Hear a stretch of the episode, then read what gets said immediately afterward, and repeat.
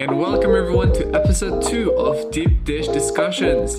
Not a cooking podcast, but a slow spin society track special, where I, Paul, your casual fixed gear nerd, discuss with David, your actual semi pro track racer from down under. Hi, David. Hey, Paul, how are ya? I am doing great. It is pretty early here. It's not that early for you, but Nice. I enjoy early recordings. Yeah, no, it's great. This is a good time for me to record too because I'll have dinner straight after the recording. Sounds like a good plan. Yeah, it is. Alrighty. This special DDD episode is dedicated to the recent events at the Track World Championship 2022 in Saint-Quentin-en-Yvelines, which is uh, a little bit outside of Paris. Yeah, um, I believe this is going to be the host of the 2024 Olympic Games. So this will be the velodrome that we all are watching in a couple years as well. Exactly. It's a good-looking track as well. Yeah, it seems to be pretty quick too. You you want to get started on well the track? Yeah, the track itself. So, from what I can find, its name is the Velodrome National. I'm sure there's some French flair that's added to that, but that's just my way of saying it. Um, so, it's your standard 250 meter wooden velodrome um, with a 43.8 degree banking. And banking makes a huge difference with different degrees. So, my experience with it is Anna Meares Velodrome in Brisbane, our closest wooden track. It's 40 degree so the banks aren't as steep, which makes it harder to overtake through the banking because you're not getting as much as of a pull through the corners, and you have to ride a bit further as well. So that makes a difference. So this track kind of lends itself towards if you've got enough speed, you can come round people. Um, but it's kind of a mix of like best of both worlds essentially. And it also hosted um, world champs back in 2015. All right. I looked at some of the the races, especially you know races with big groups, so Yeah. omniums and uh, stuff like that, elimination race, um, and they were reaching crazy speed. With, Oh yeah, I was wouldn't say no speeds. effort, but easily seventy k's per hour. Oh yeah, you look at the men's like I mean the men's keirin's a bit of a it's like the fastest event, but they, they Yeah. touched eighty. There was a Yeah. point where the speedo read eighty k's an hour. Which is a lot. Yeah, which is a lot. Like the G forces being put through your body to hold yourself upright and continue to push power down through those banks. People often don't think of that, but you you ever get to ride a boarded track, try and build up speed through a bank and see how your neck fares. It's not a pleasant experience if you're not used to it. yeah, if you're not a jet fighter pilot, then you're not used you to it. haven't, you haven't been doing 150 kilo hunches and weird neck strengthening exercises. It may be a bit difficult. yeah. Yeah. So we get into um some of the interesting equipment, I guess. Yeah. Yeah, sure. Alrighty. So, um, I guess the painful thing about track cycling is it heavily relies on that Olympic cycle for technology. We don't really get anything exciting um, for four years, and then everything comes out. Every country has a brand new bike. So there wasn't True. was, it is a bit of a pain. It's not like road cycling where there's a new thing every year, um, but still there's a couple of exciting revelations. So to pick on particular riders, Matthew Richardson, one of Australia's um, top sprinters, he's finally actually sporting an aero stem, which mm, like essentially goes into the frame really nicely. It's super Mhm. sleek.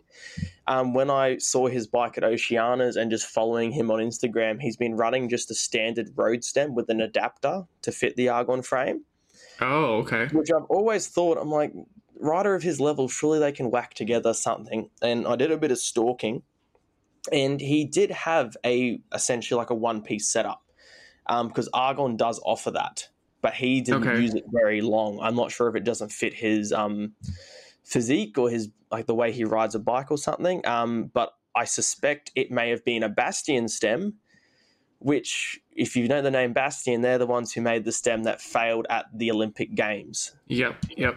so I suspect they're like, hey, if we've got pursuit guys who are snapping these stems, what the heck is a absolute mutant of a human going to do to our stems as well? So that might have been a reason for change. Um, and that that stem incident didn't didn't just affect Australia at the Olympics; it also affected them at the Commonwealth Games as well. So Matthew Glaetzer and Matthew Richardson and Tom Cornish all had to ride kilos on drop bars, which is not the way you're supposed to do it usually. Usually you use pursuit bars because it's faster. Yeah. Um, but Matthew Glaetzer still went sub minute with sprint bars, so he's still pretty damn quick.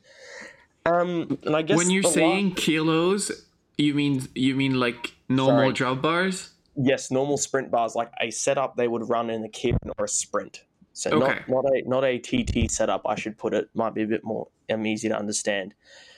One other small thing I did notice about the TT setups used by the kilo riders like Hoogland, um, Landerneau, all like the French guy, is they are using they're called Pro Missile Evo Aero bars, and these are old. These are a decade old, um, and they haven't Shit. changed the design, but they're still running them. Hoogland still smashed everyone on a set of Pro Missile Evo Aero bars. Like they don't look spectacular. They just must be stupid stiff, and they just Yeah. must be super reliable. So I imagine for a kilo, yes, aero is important, but you want to be able to be punching out fifteen hundred watts for a minute.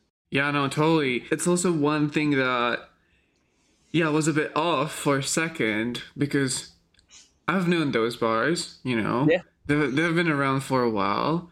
And with all the recent technologies um, and for four kilos and, and stuff, uh, everybody, like, not everybody, almost everybody is running like one piece, you know, stand handlebar combo. Oh yeah, the um technology, especially with the pursuit guys, is insane. Yeah, so it became kind of the standard, but these are still around. Yeah, and they're still expensive. yeah, they are. like um, if I want to buy a set, they're about twelve hundred AUD brand new. So that's I think about I don't know 700, 800 euro maybe. Yeah. 700. So for a 10 year old piece of technology, they're still holding their own really well. I even think the Japanese guy was using them, and he was the first Japanese guy to go sub minute in a kilo ever. So that's exciting. Wow. Now, should we move on to the, I guess, the most exciting piece of tech? Yes. Yes, do you want to introduce it for us, Paul? So the new Canyon Speedmax Track CFR is the new Canyon flagship uh, track bike, and it's been a hot minute since Canyon gave us that kind of stuff. Mm, yeah, so I think the last commercially available frame that I know of was the Canyon V-Drome alloy, so an alloy frame, and I was watching a YouTube video on it, and I think it was 2012, 2014. So again, getting to a decade old.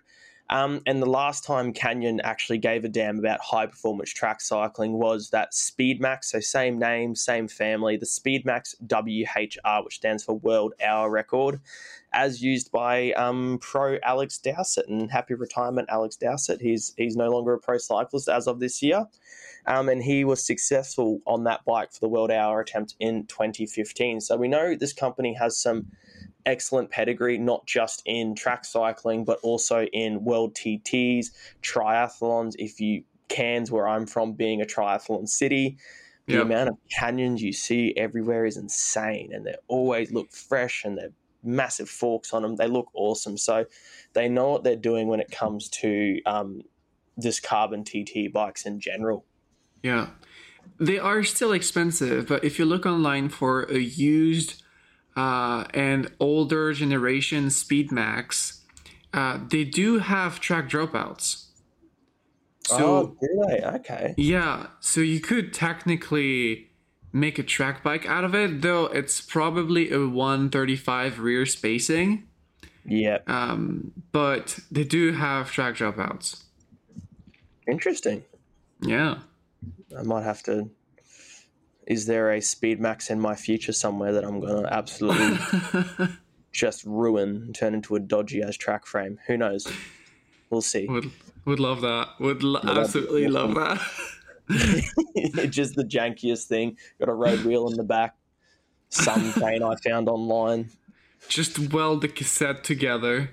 Oh, that'd be great, mate. So actually, going off topic for a bit, somebody at training today snapped their chain because they had joined two different brands of chains together and thought this oh should be fine. And they did a standing start, and I heard it go crunch, and I'm like, sit down, don't keep pushing. And they kept pushing, and the chain just exploded. So he was just like freewheeling, did a lap freewheeling. Oh the no! weirdest thing I've ever seen. Anyways, get back to this canyon. So this canyon, it's obviously a full carbon pursuit only frame set. I don't think there's any possibility they're going to make a bunch version, and it's not a sprint frame by any means. But it looks like a spaceship. It's insane, especially with that American color scheme on it too. Like usually, I'm not the biggest fan of American color schemes on bikes, but this one looks really neat. It's it looks sick. it's not it's flashy without being over the top, you know? Like, Yeah, it's like, retained but exciting. Looks good. It has that very angular shape that we've seen Yeah. on the Argons. Mm. Um, and it's true that it fits really well with the with the Zipp wheels that we're going to talk about later. yeah. But uh, so yeah, it looks like a spaceship. It has like massive aerofoils, aerofoils, sorry, um, and tubes all around.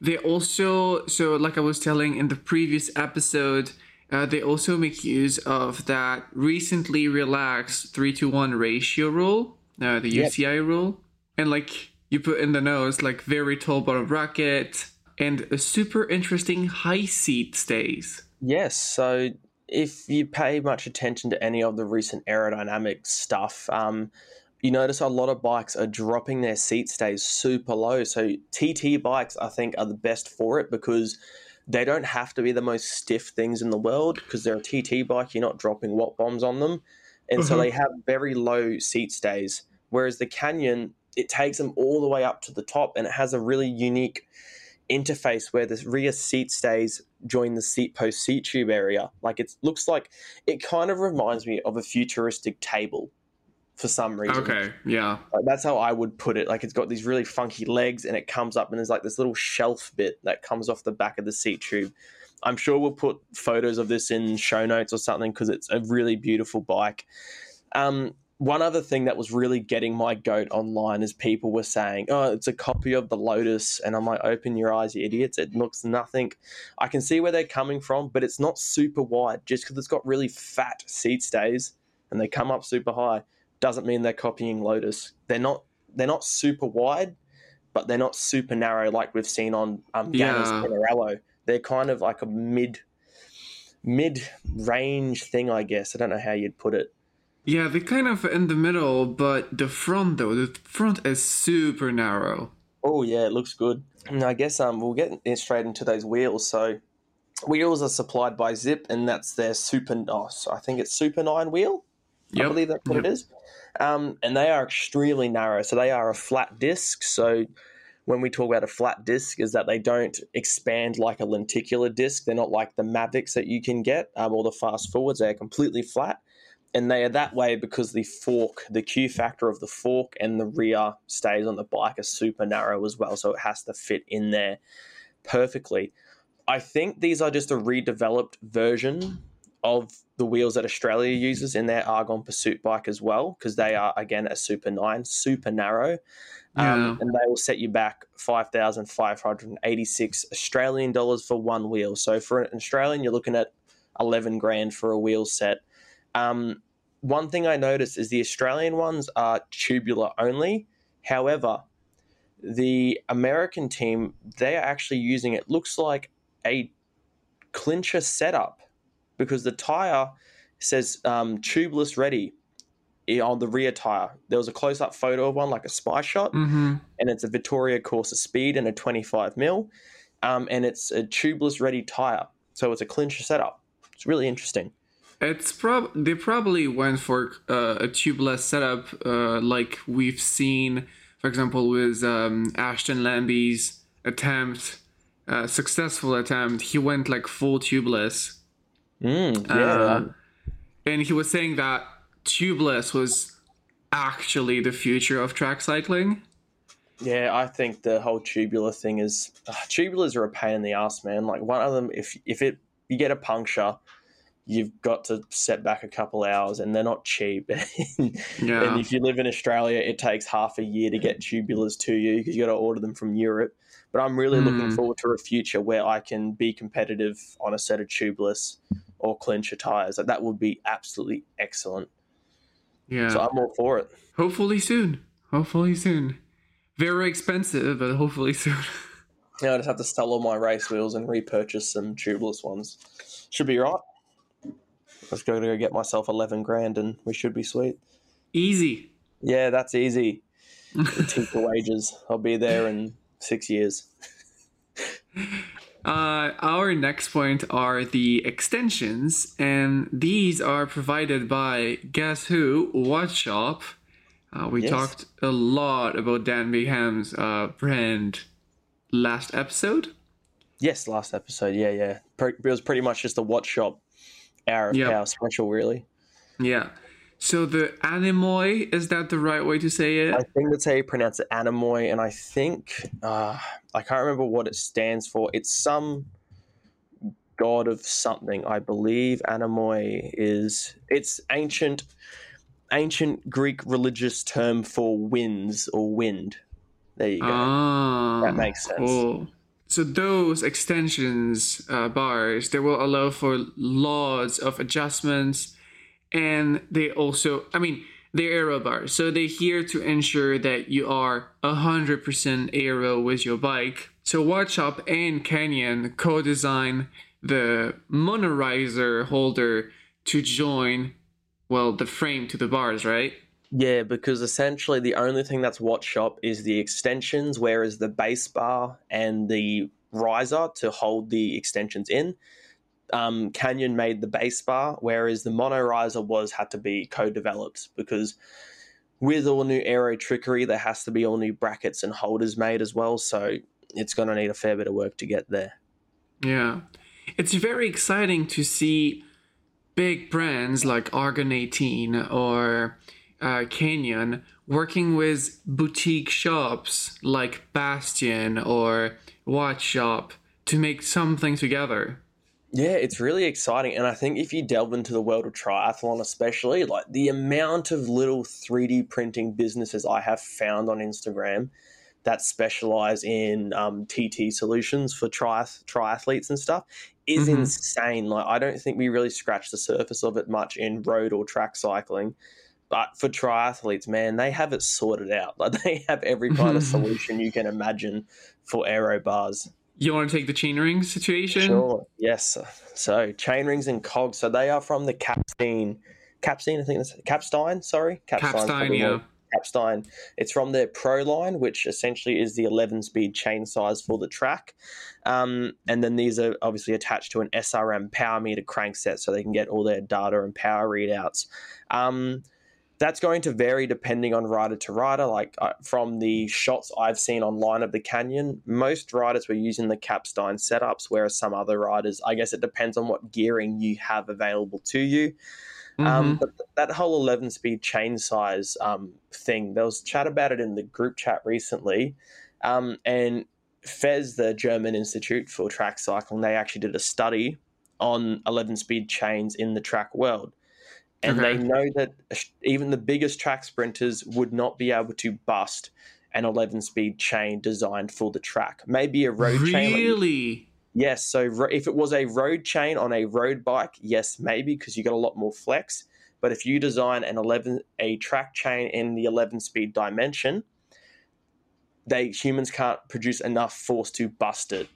Maybe if it's old and worn, possibly, but any chain will go eventually if it's old and worn. But yes, Yeah. FES did some studies on it and found that hey, what's the point of us pushing around these BMX chains if we're not actually going to be blowing them up if we just take care of our bikes? Which, if you're German, you probably do. So That's really interesting because yeah, I could totally see somewhat of a market transition from one one eight to what it's what like three One- three thirty two. yes, yeah, yeah. Yeah, Well, they Ah. already make super toughnesses in narrows. They make most of the big track chains in narrow fits already. Um, it's just up to you to find them. I guess it's gonna be a one article for the Slow Spin Society is a review of a a 332 setup. Yeah, because I think if like it makes sense if you don't need to be pushing around all that extra metal. I mean, Yeah, I could see it taking off in the pursuit world, which it kind of already has, and then maybe eventually we might see more track right, like track sprinters getting into it. But I think obviously Kappstein being a German brand developed for the Germans, it might take a bit of time for it to kind of get out there. yeah. I'd be. I, I'm genuinely really interested on what it could do on the street. Like, could it handle skids and all the shit we're throwing at it. I guess skidding's a different story. That's a bunch of different forces. Like you, Oh yeah, hundred percent. I mean, I, I don't ride much street, as you will probably know, but I would probably stick to a standard BMX chain that stuff. But yeah, I don't. It would be an interesting test to see, like a one year test, and see which one holds up more. yeah. Yeah, Unfortunately, I can't duplicate myself, but I'll Yeah, I'll find a solution. Surely you got a friend who rides a fixed gear somewhere, Paul. Yeah. Alrighty, and I guess to tie it all up, so it's very exciting to see Canyon getting back into track cycling now. Um, and this frame's going to be in development for the Paris Olympics. So I wouldn't be surprised if we see some tweaks before then. Um, the bike won't be commercially available, however, until 2023, unfortunately, because I'm sure there's one of us somewhere who could buy one. oh Um, yeah. And very last thing is there was a bit of confusion. So Felt is no longer the US track sponsor. However, you will still see American riders using Felts for bunch start events just because they're very good Yeah.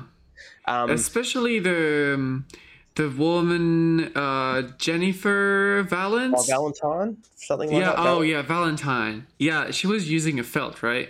So that was developed for the um, 2020 Olympics. Yeah. when that one came out. It's a really nice looking frame too. Like it's just super neat. It looks like a bit of a workhorse frame. Like it's not super finicky. But yeah, I'm a big fan of it. And I believe they were selling it in two versions. You could have a right side drivetrain and a left side drivetrain. Oh, the white one that they were selling. Yeah. Oh, really? Okay. I still thought that was like the 2016 Olympics one when they went right hand. Oh no, sorry, left hand drive side. Yeah, I remember when we made the the Tokyo Olympic episode.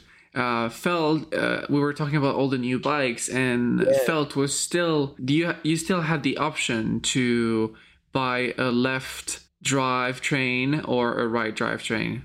Yeah, you could buy them for a long time. Did you see what you actually got when you bought one of those? No. So you weren't just buying a bike; you were buying pretty much a whole setup. So you were buying buying training wheels, race wheels, training cranks like power meter cranks, and then your race cranks. You were buying a storage box to ship it places, and you were buying all the bits and pieces to set it up. Wow, So it's an it all-in-one solution. Yeah, so it was super expensive, but if you're cashed up truck rider somewhere, I mean, it comes with everything. You don't have to track stuff down. I think it even came with a full set of chain rings and cogs, I believe. Like it was literally just a full setup. Like even if you started off with nothing, you could be racing when the bike arrived. The perfect beginner solution. Exactly. If you've got a cool, oh, it was a stupid amount of money. I can't recall off the top of my head, but it was. I guarantee it was over sixty thousand Australian dollars. Holy think I remember. fuck. Yeah, it was okay. it was dumb expensive. I can't recall. Um, and finally, you probably all would have seen. I think I shared something to the chat about it. Look is now the sponsor. Look and Corima, sorry, are the sponsor of the US Sprint Squad. So Yes, they're a different seen that. entity. So don't be shocked if you see American sprinters on looks because that's what they are contractually obliged to use. Um, but it just means that Canyon will now be supplying the Pursuit Squad. So they're all kind of different bodies that work under the same flag and they're just using different products. It's a smart thing to do because then you're not forcing your endurance riders to use look frames, which they are still excellent pursuit frames, but they really suit that sprint style. So it's a, it's a good idea. The T20 is a really, really good platform. Ooh, yeah, T20 is it's probably the most ridden track bike at Worlds and Olympics just because you can go out and buy one. Yeah. But it's crazy to think that America, they went with Canyon, which is German, and Look, which is French, when they have like Trek, Felt, Cannondale, all of those crazy brands at home with specialized with like unbelievable amount of budget to R and D, etc. No, I have a bit of a hatred of Specialized for the sheer fact that they just keep pumping out Allez sprints track frames and they have the ability to make they could make a bomb carbon track bike and they could market it 20 grand and they would still sell it but they just won't. I don't know why. Have you ever seen the the specialized aluminum track bike in real life i have i've seen a couple i've also seen um extremely rare it was a it was a tarmac frame so an s-works tarmac that was converted professionally for an ex Australian pro rider. Mm-hmm. And there was a guy at our club who purchased it and raced it for a while, and it looks mint. I don't know. I don't know if it's still in Cairns. I might have to contact the guy get some photos of it. But it it's essentially a road frame that's been converted by Specialized for this rider, and it's only one of a handful that are in existence. They don't look special. It's just a black and white paint job, but yeah. the rarity behind it's pretty cool. Yeah. I was gonna say the the weldings, the joints, and the the general finish on the the Allez Sprint, the aluminium one, it's just ugly. It's yeah. really bad it, I think it's just like we're trying to make it as stiff as possible. But yeah, I don't. Yeah. I'm I'm very much a carbon man. As much as if you can hate me for that, but I love carbon fiber. It's my favorite material. It's light. It's stiff. Yes, it can be expensive and it's rubbish for the environment. I just try to not break my bikes and buy secondhand if I can. right on. Uh, do you want to go on with the actual event and Excellent. what happened? Yes, we spent most of our lives talking about a bike. Now let's talk about the racing. So um, it went across five days and it consisted of obviously all your major events. So all your sprint events, endurance events.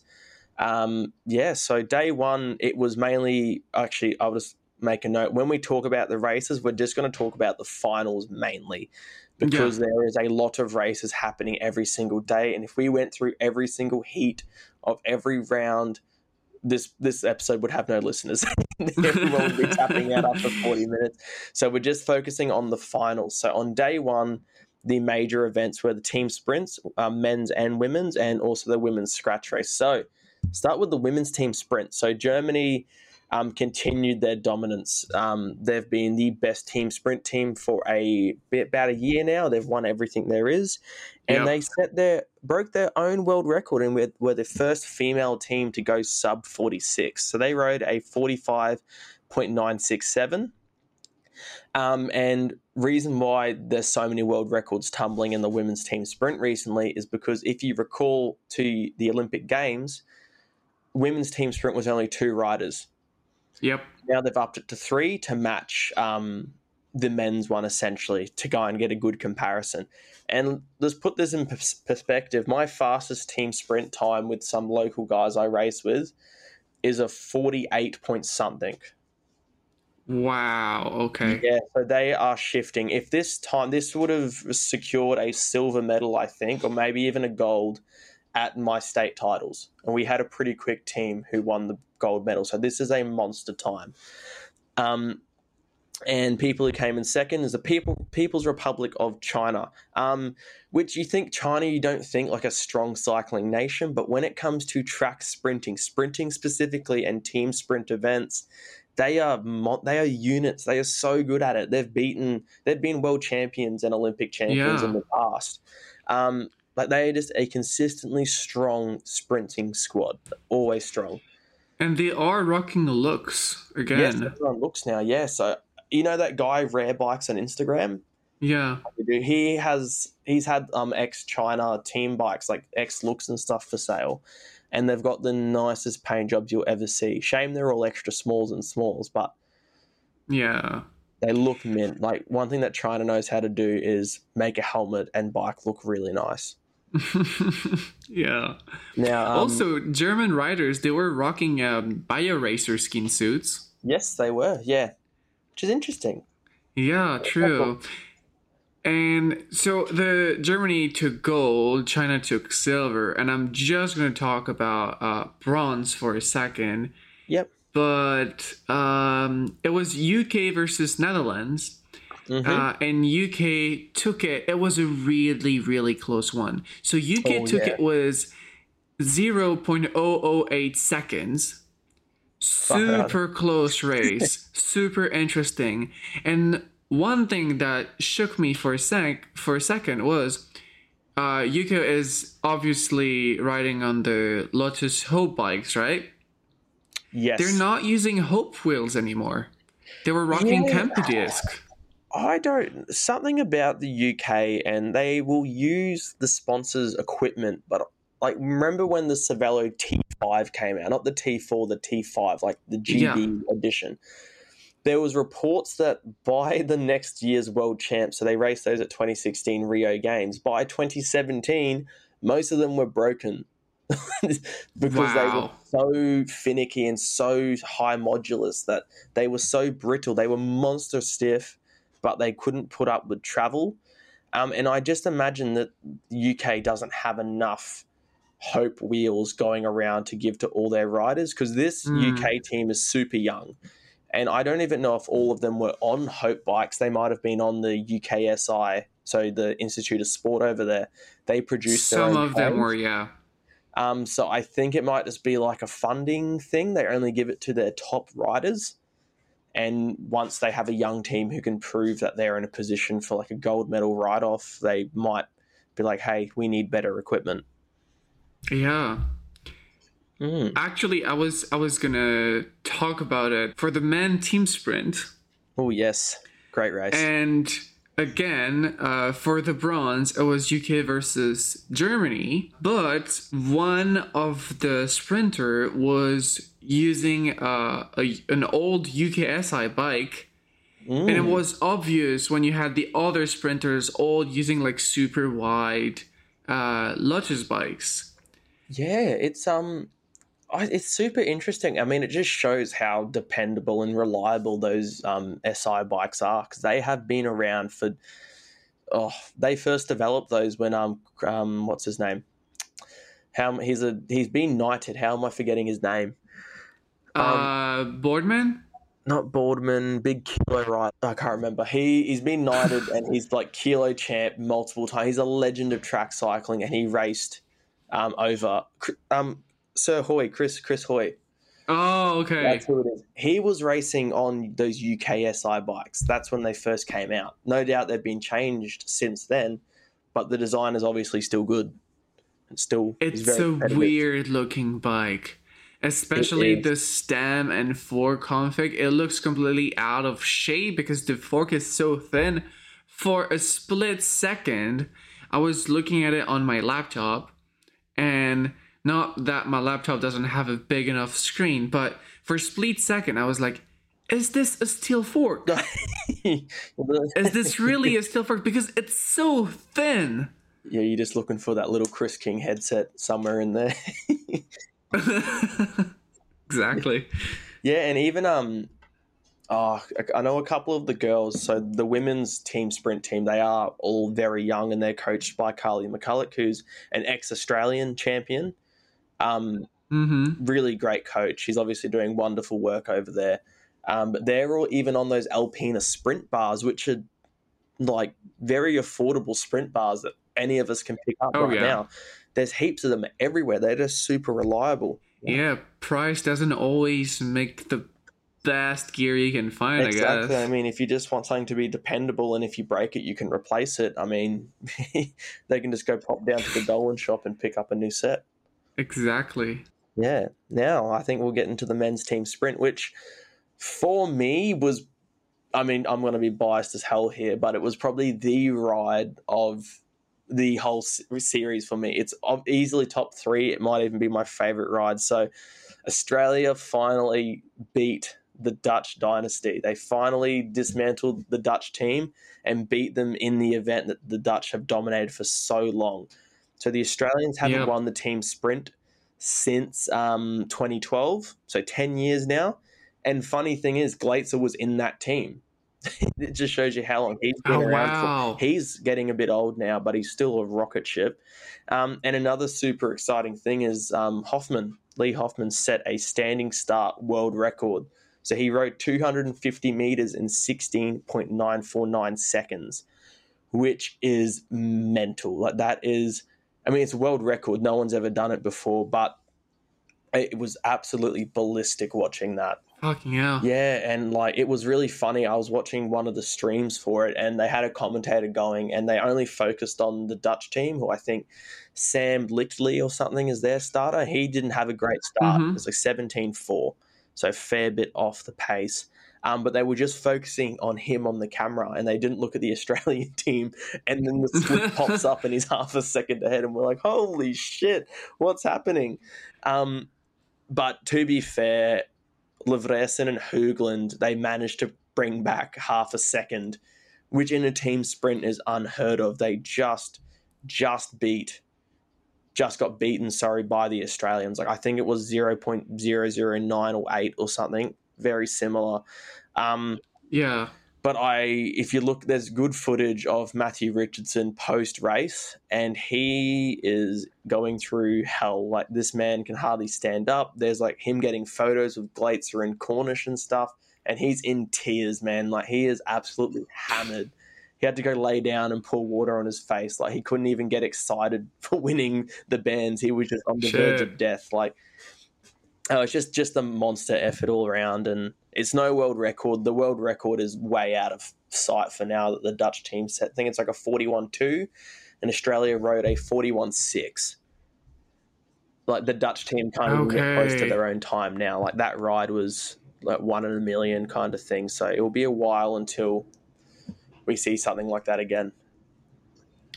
This being said, it's been a Dutch strategy for a while to rock those really, really big ratios. Yeah, And you kind of have a slow start, but as soon as you start keep like putting yourself to a good pace, oh my god, they're Yeah, I fast. mean- and we're gonna see that in a, in a few other. Yeah. Uh, the, the rest of, of the event, they were monsters. yeah. Even though they lost the team sprint, they still won everything else. So I don't think that can be too sad. Yeah, and they have. I- I'm I'm a big fan of the Dutch team, but it's more of a visual thing. It's those Koga bikes with the Ooh. really really long stem. Yeah, the kin size, they are beautiful. They are they are really nice frames. Yeah. Man, I wish I could have one. Uh. but but in Australia, I don't know how your mates were would you would look at you. Oh, I don't care. I'm like, and what? This is this bike has beaten Australians on many occasions. Doesn't mean I will, but actually, there is there is a Koga down south somewhere. A mate of mine who lives in Brisbane does own like an older Koga. Um, free Uh-huh. Kinsai. I think it was like the Ch- Chimera, maybe. Um, Oh, the one was the the kind of lion in the tube. yes, tubes. it looks sick, and he gets it clear coated Yeah. every couple years to keep it looking fresh. It's a they they make lovely bikes, Koga. Like they are really quite nice. Uh, for the next one, I have Men Team Pursuit. What about you? Men Team Pursuit is that on day two? Yes, day two. Um, Dan Bigham he got one up on Ganna. He finally pulled a quick one on him, and um, G Great Britain uh, came away with the um, world champs jersey. So they secured gold, and um, Italy silver, and Denmark secured bronze. So that particular ride. Um, Bigham was using his hour record bike, and the rest of the team was on the Hope Lotus bikes, and Yeah. they managed, yeah, to hold off the Italian team. Like Ganna was pulling his heart out to try and drag him back, but Great Britain just had an answer for every question that Italy came to them with. Um, interesting enough, in the bronze final, where Denmark just beat Australia, one of the Denmark riders was actually using the Canyon Speedmax that we just talked about, but completely debadged, so just all blacked out. Oh, Yes, and I don't. Uh, I I couldn't find which rider was on it, but I have like a niggling suspicion um, suspicion that he might be part of Alpecin, um, Deceuninck, the road team, Oh, and they are obviously a Canyon sponsor. So I wouldn't be shocked if they're like, "Hey, man, here's a bike, go and use it." True. One thing that I forget to mention about the new Canyon track bike is uh, it's a through axle bike. Yeah, I think yeah, because I know the um Argons are as well. If you put in those d- disc wheels, yeah. yeah, And it's it's a new thing for the track world. I mean, new being like already two years old now, but uh, yeah, through axles coming to track bikes and changing our world forever. Yeah, I think it makes a lot of sense because how long have um, axles and bolts been around for? Like we, forever. Yeah, we need something new. Like I think that might be the next big thing. I mean, it already is a fairly big thing. Like most of the looks that you purchase, the look T20s are through axles. The Argons yep. are through axle. Um, the Fezzes, I think, are through axle as well. So that top tier has pretty much all gone through axle. And there obviously is like an aero gain, but there's also a stiffness gain to a degree too. Yeah. And you don't have to worry about stripping off bolts and damaging bolts and stuff. So I can see a lot of positives for it. I mean, when it's through axle, you just put your axle through there and it doesn't move anymore. Yeah, it's you have no risk of making a standing start, pushing like all your watts, and your wheel getting out of whack in the first split second. Yeah, so there's a lot of benefits to it. Like I'm all for it. I wouldn't mind sometime in the near future being able to pick up a new track frame, but again, with this new technology, well, new being the last two years for us normal consumers, it's a bit difficult to get wheels built up in race wheels which are through axle as well. Um, so I, I'm just going to stick with the bolts and the old stuff until I can, um, I guess, consistently purchase through axle equipment. But yeah, it's um exciting yeah. to see where the world of track is going. Yeah. So on the men team's pursuit, uh, coming back on what you were saying, the Italy, even if Italy didn't win this one, oh my god, they came ready. Was the gold yes, uh, flex track bikes. Yes, like, look at me, I am world champ and Olympic champ, and there's exactly. nothing to do about it versus versus uh, the UK, and they were all blackouts. But uh, I believe uh, Dan Bigham was rocking his uh, Princeton wheels. Yes, hot pink. And so on one side they're black, but on the other side they're pink. Yeah, it looks and sick. You just see a massive black mass just going really fast around the track, and two pink dots in the middle yeah. of it. Oh, it was great. Like it's so it was so funny to spot him because they looked like such a professional outfit. Like they were all on the same bikes. They were all wearing the same kit. And there's just this really tiny man with a hot pink pig stuck on the rear side of his disc, pulling the team to victory. Like one thing that I found really interesting is that Ganna didn't actually use his hour record bike for the team pursuit.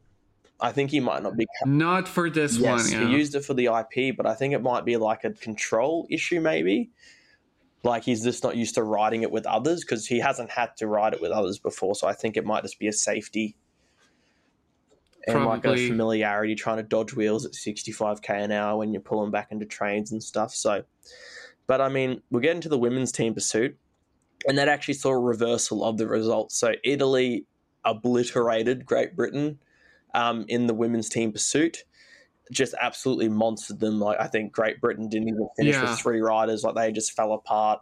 Um, and again, they were on those extremely wonderful looking. I don't think they they didn't have the gold cat color scheme, but the Pinarello still looks super neat with that metallic blue color scheme. But that's super beautiful to look at. It's a good looking bike. I'm glad they they they got them back. Yes. Oh, uh, oh, from the yeah. last uh, track championship when they like I think twenty bikes uh, got stolen at their hotel. Yeah, see, okay, so this is coming from me, who you like to kindly put as a semi-pro. But when I go away to competition, I don't leave my bike in the hotel. Usually, I leave it at the velodrome where they have security, they have secure rooms.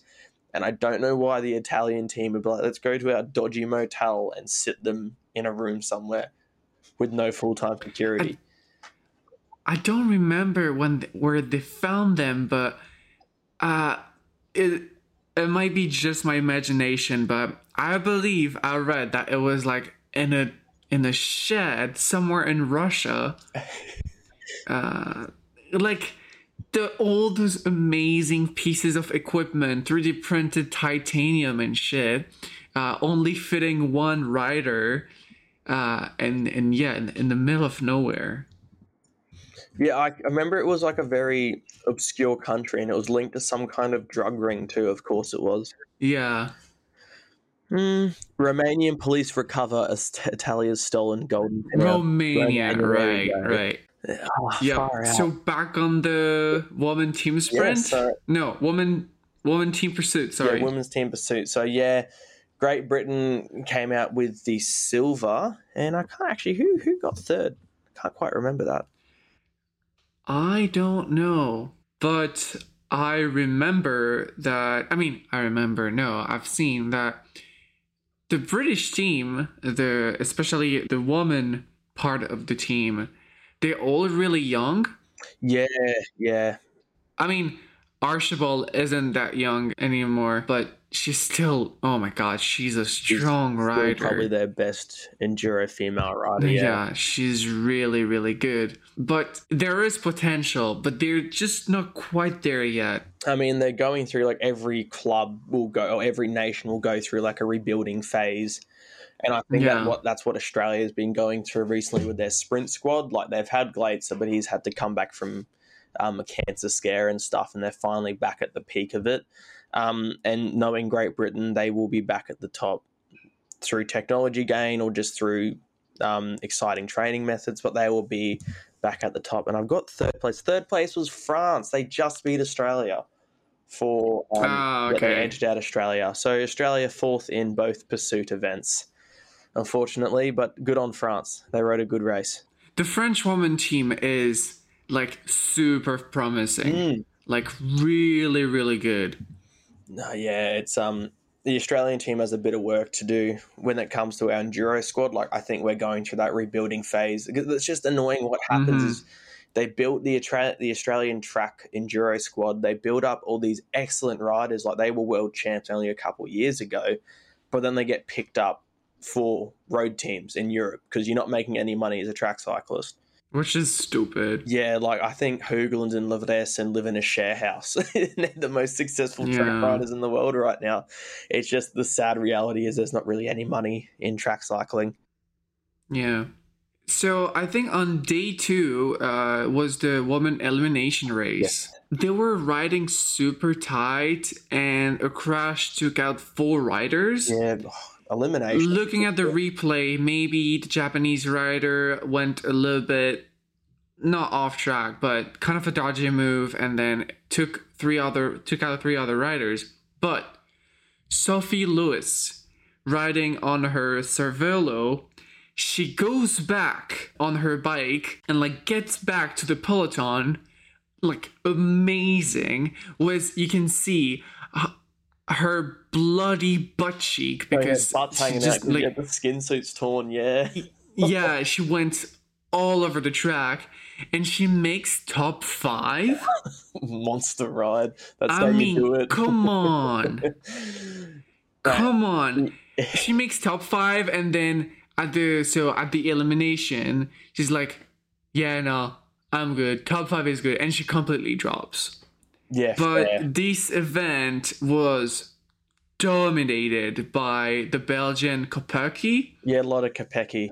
and she takes the first place against the Italian in the last sprint, and it was it was a good race. I mean, if you follow any women's road cycling, you know who Lotte Kopecky is. She's arguably one of the best female riders, top five quite easily in the world um, at most times of the year. Like she's super strong, super reliable. Um, and yeah, she's just a monster. She's just a very strong rider in a lot of different disciplines. yep. Yeah. And I guess also on that day there was um, Dylan Bibic, a Canadian rider. He secured Canada's first um first world bands, and I don't know if it's their first ever, but it's their first in a long time. And he won that in the scratch race, and he he won by a fair bit too. Like it was very it was a very convincing win. Uh huh. and he edged out um, one of the Japanese riders, Kuboki, and Netherlands had a sorry, yes, Netherlands. Sorry, they had a bronze medal with Roy Eefting, which is good to see the Netherlands endurance squad doing well as well. Mm-hmm. Yes, now to the the arguably the most prestigious event, arguably for sprint riders, is the Keirin. So Lavreysen just showed why he is the best male sprinter for the last four or five years. Like he won his fourth jersey in a row, I believe. Um, Yep. And it would just look like a dress rehearsal of the Olympics. Lavreysen goes 500 meters out, or Hoogland sets him up. Then Hoogland drifts back to second and just kind of holds that position, which interferes with the riders behind him. Because I know, Yeah. no doubt, Hoogland's trying to win it, but he probably knows he doesn't have that peak speed like Lavreysen does. So he's just like, I'm just going to hold here and give my mate gold while I secure silver. And it just, that's just so powerful, man. Like, there's nothing the other riders could have done. It is such a rocket combo. No, They're it's so good. so broken. It's ridiculous. Like, imagine that squad with a Hoffman, um, Hoffy team sprint start and and Hoogland second and third wheel. Like, that would have, that would have been like a world record run, I reckon. Have you seen that one of them uh, collided with the a French rider Oh, after the yes, finish? um, Sébastien Vigier, I think. Yeah, that would. I think they're probably seeing double after an effort like that. That was just really unnecessary, weird little accident. yeah. It was just, yeah. They're probably still doing sixty k an hour. Yeah, one thing that uh, took me by surprise on the in the woman in the men's Keirin, sorry, is the Japanese rider taking the first place behind the pacer, like going all out for the beginning, and he dropped last at the first attack. Yeah, I mean, he's probably in a position he doesn't want to ride from. And even though Japanese are the inventors of the Keirin and it's their like national race, you see at that level they're not as competitive as what you think No. they would be. Um, but then again, he probably has more money than all the riders in that race combined, just because they earn they have they earn so much cash over there in that Oh, yeah. racing. Um, and I guess we should not forget third place. So it's Col- it's a Colombian rider, Kevin um, Santiago Quintero Chavarro. He, if you watch any track racing, he's consistently up there. Like he's, I think he won a kilo at a Track Nations Cup when there was no Netherlands riders there. Like he's a very solid rider, um, and he was using an exciting new sprint bar from Valo Flyer and I think they might have been originally Dixie Flyer. I think it's an American or Canadian um, manufacturer, Mhm. and they are a really weird looking bar. If you get a chance to have a look at a photo, they they don't drop a lot. They have very little drop, and they kick out quite aggressively. Um, you just it's hard to explain them, but they look super awkward from front on. Like they look like an old mustache bar. Just Could you link me to that so I can put them in the show notes? Sure, will do. Yeah, so they look. I I guess the best way I can put it is they look like a mustache bar, just full carbon and aero. All right. One bike that we haven't seen in this event was uh, the Vortec. Yeah, so there's no. Yeah, because the Malaysian guy didn't make the final. He made the seven to twelve, which Glaetzer and Richardson took out. But yeah, he didn't make it through to the one to six. Yeah. I think um, good old Malaysia, bless their hearts, so they have some excellent riders, but I think they're in a bit of a rebuilding phase as well. Yeah. They've got some. They had riders all enter for the team sprint, um, women's and men's. They just didn't qualify for the top eight, so you didn't really get to see them a whole lot. Um, but then again, there's only like one or two Malaysian riders using those Vortec bikes. The rest of them are on BTs or something like that. Quite a few BTs at the event too. Oh yeah, BT just shows that. I, I'm kind of sad that BT is no longer the Australian um, Yeah. sponsor for bikes because they're an Australian company based out of Melbourne. But I mean, you got Argon coming to them being like, hey, we're going to give you a lot of research and development and we can update our bikes every four years. It's kind of like, ah, do you want to win medals or do you want to have like a sense of national pride by riding Australian bikes? So, True. mm, so move on to day three now. Day three. the men's points race, it saw France secure one of their many world champs bands. They are a very dominant male enduro Yep. squad. Um, mainly in those bunch start events. So your points race, your Omniums, your Madisons, they are really good at that stuff.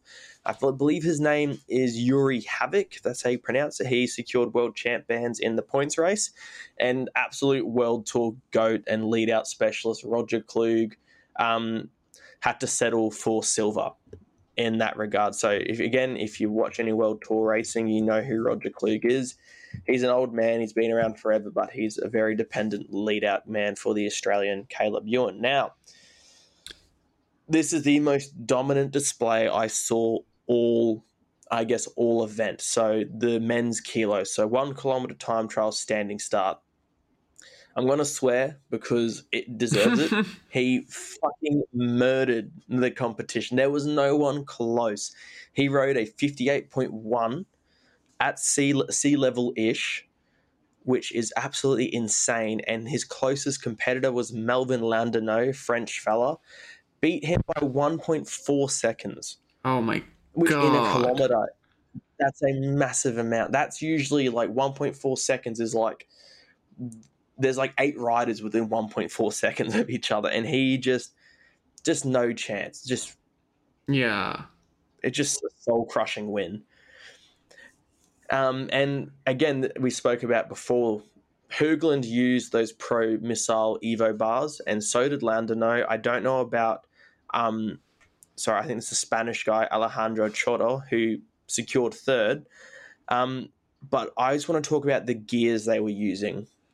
So I was counting their cadence going into the last bend, and the on screen speedo was reading 62, 63k an hour and I don't think their cadence was any higher than 65 RPM. Oh my god, that's slow. That's slow, yes. And I try to do some calculations, and that places their gears at around the 150 inch mark. Which is in terms which, of gear ratio? Which is like, it'd be around like a 70 13, I think, a 70 something. Oh my god, wow. Yeah, so I'll pull up the Velo Bike calculator, but I think it was around a 70 13, gave you 150. Like, I don't even do standing start practices for strength training on sound like anything that big because I don't own anything that big. But this the sheer fact that these guys can get that up and running and hold it yeah. and cross the line and not want their legs. Yeah, so around actually, sorry, 70 12 gets you 157. Okay but they're probably not using 12. So let's just go up to a 75. there you go. So around a 75 13 is that 155 mark, which I think is around the ballpark they would have been using just counting cadence. Are you even allowed to have that size of a chainring? Yeah, yeah, if your bike can fit it. Holy fuck. It's, yeah, it's uh, Jeffrey Hoogland, it's his third world title, right? Mm-hmm. Yeah, he has been unbeatable in this event, event recently. He's Olympic champ as well, and no one has been close to him for a long time now. Um, strangely enough, there was no Australian riders competing in the kilo. No Glaetzer, no Richardson, no no one, which was a bit shocking considering Glaetzer just went sub minute at Commonwealth Games with a sprint setup. But I honestly reckon they're still having issues with the TT setup for those blokes. That's why they didn't race the kilo. I mean, if if there is like one race they can actually like cool down a little bit and get advantage on on the next one, they might as well do it. Exactly, and I think like these guys are going so deep every single race that yeah, something has to give. Hoogland pulled out of the sprints because he was too cooked from the previous days. So I guess the Australians are probably like, we have a better chance at winning the sprint rounds than we do the kilos. So let's focus on the sprint rounds. Yeah. And I guess we'll move on to another very dominant performance, and that was by Ganna in the men, men's individual pursuit. Yep. And he um he broke our good friend's record, Ashton Lambie, ex podcast guest. um, Indeed. Ganna rode a Ganna rode a three fifty nine point six three six, which took a fair chunk of change out of Lambie's record, which was a 0.9, I think. So he didn't just beat it by a little bit, he took a lot off that record. Um, and he was using his world hour He was using the so new bike. he wasn't using the new bike, yes, and we know how fast that thing is. So if it was going to happen, he was going to do it today, and he managed to do it. I would pay lots of money to see that in person. Oh, I mean, you could have gone and watched it, Paul, couldn't you? Yeah, I could, but I had stuff to do this weekend, and Yeah, the, I don't know if you've seen on the on on the videos, but the uh, the velodrome is full. It Like, packed, yeah. It is yeah, it full, and insane. when some French riders, so for example, in, in in the when the French riders were in first position, for example, into the the women's sprint that we're gonna talk later, the stadium was on Oh, wow, yeah. fire. It was crazy. uh, it was insane. Like I think when we talk about the women's 500 meter, um, Marie Devine Koualmi, she oh when the um the German girl didn't quite beat her and she secured gold. Man, that was so loud. Like usually velodromes aren't. It's not the loudest sport in the world. It's not Yeah. like a football stadium, but that was getting close to it. The one thing about the Germans, though, uh, into that that women's sprint is they look good. They look really good. Like black suit, uh, no, like black helmet, black visor on the black Yeah. vest. Really, really low position for that rider. It looked Yeah. scary.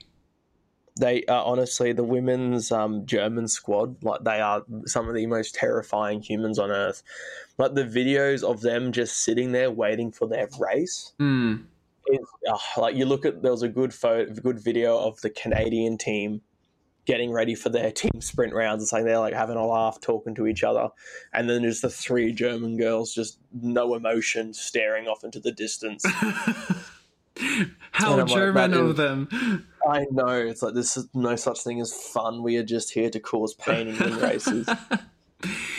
One thing that uh, interesting that happened on on day three is uh, the woman tempo race, and so Oh, yes. The U.S. rider Jennifer, so she takes a few sprints early on, and to to win some points, and you know like she goes back to take her breath, and again she takes a, another sprint, she wins a few points, but at some point in the race there is a tiny little group, a tiny little breakaway that will just go ahead of the actual peloton.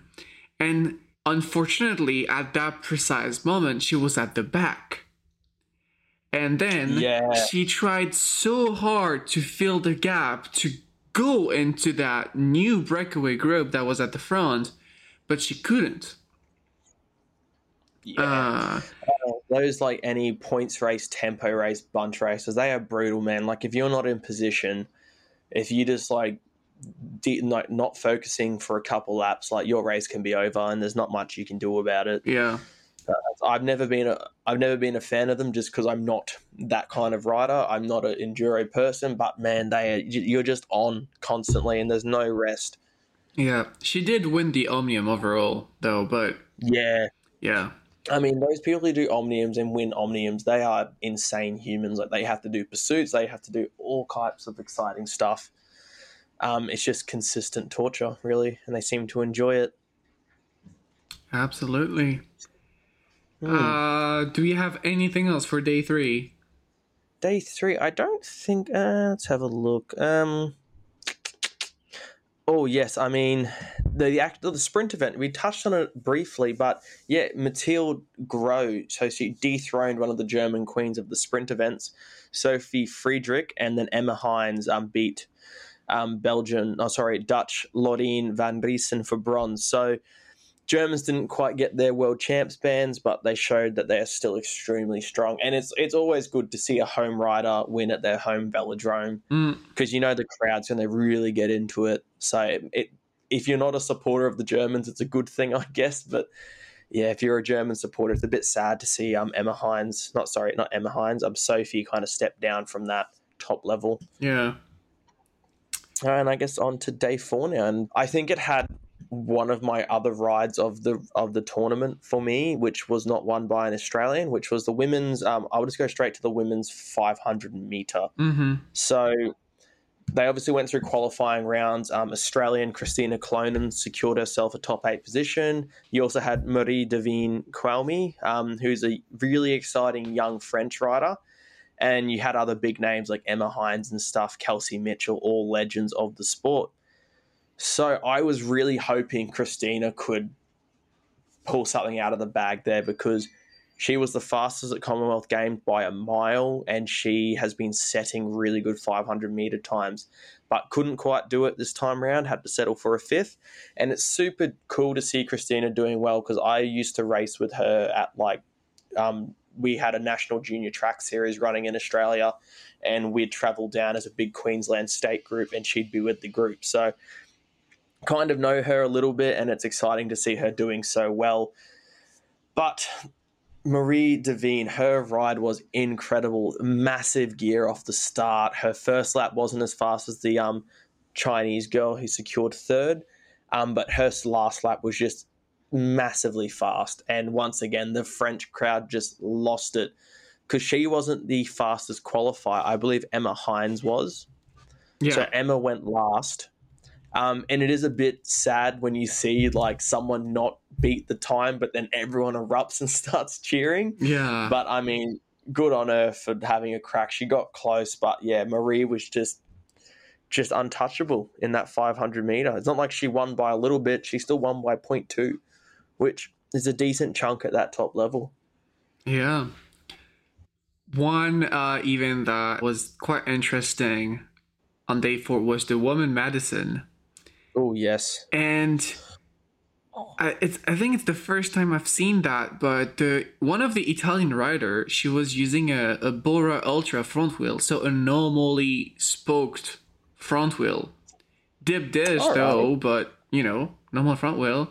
Uh, and I thought that was quite interesting. that is. I imagine that might be just like a um, equipment shortage or something. Because usually you'd be running a five spoke. I Maybe know, she's right? not comfortable running a five spoke. But yeah, that's um, that's. I didn't pick up on that. Good pickup.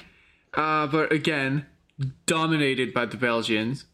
Like Yeah, they're, they're incredible and a little crash between uh, new zealand and uk That was a massive crash. I watched that. That was like a that was a big impact. i know but like- di- that have you seen the french rider in that crash oh yeah, yep. so the, the the i don't remember if it's new zealand or uk but one of them literally goes right into like side collision into the french rider and bounce of it the french think- I think- won't budge Yeah, just yeah, she's just an absolute brick wall. Yeah, I think it was a New Zealand rider who pulled up into her, yeah and the French rider just didn't move, just locked in.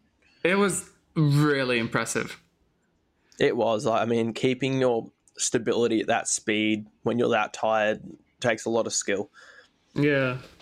and I feel bad for the French team because they they they secured a medal, they secured silver, but they got beaten by one point. Yeah, only one point. One point. Oh, yeah. and I saw one of the French riders was a bit emotional about it. Yeah, she cried a bit. I mean, yeah, you you did get just beaten by one of the best world tour riders in the world, so I don't think you can be too harsh on yourself. But True. Especially when you're And so again- young into your career. Exactly. You forgot. I mean, and it'd just be such a nice experience to race a world champs in your home country. Yeah. And once again, Australia secured fourth, so no medal for Australia. But Denmark um, show that they've got a strong women's um, endurance squad, securing third. But it was kind of a best of the rest scenario. They were quite a few points Hmm. behind. All right. So what what is what was the next race on that day four? Because I Uh the men Madison happened. oh yes. Did the men's sprint was on day four? Um, they they split the finals across two days. So they have qualifying, the one to 16, one to eight finals, and then they go into the semis. And again, it's the the five. Dutch Harrie Lavreysen that just Yes, dominated everything Just- and and took his fourth title in a row. yeah, he just walked it. Like I was, uh, I was a bit sad when it the way the seeding all went and the qualifying rounds went. The two Australians had to verse each other Yeah, right. for um, the gold medal ride off, and I just knew Richardson would because Glaetzer is more of a kilo rider. He's better over a slightly longer distance, whereas Richardson is like a 500 meter monster. Like he is the fastest in Australia for that kind of distance. So I knew he would take it out, and I was hoping he would be the one to verse Lavreysen because he's Commonwealth Games champ. Um, didn't he got dominated by Lavreysen, but it's super exciting. Richardson is a very young guy still, and Lavreysen's a bit older than him, so we might see Richardson take that top step in a couple years when age starts to take a toll, if it ever does, on those Netherlands guys. We're not sure Yeah. yet. They might still be just as fast when they're older, but yeah, that was it. That was an exciting race. And um, Polish rider, I can't remember his name, Polish guy. Um, he was beaten by Glaetzer in two rounds. Uh, Mat- I think it's Matthias Rudzic. I think my Polish isn't very good, um, but it's really good to see a smaller nation like Poland still showing out in a Oh, yeah. sprint event. Uh, He should be very happy with that result. Yep. And finally, the men's Madison, 200 laps, an average yeah. speed of 58.6 kilometers an hour. Yeah, I mean, fifty-eight point six. That's insane. Come on. So they they they closed the event. Uh, they ended the event in uh, 51 minutes. So that was really really fast. Uh, and against Really endurance racing, French domination. The French are just really good when it comes to long streaks and long races.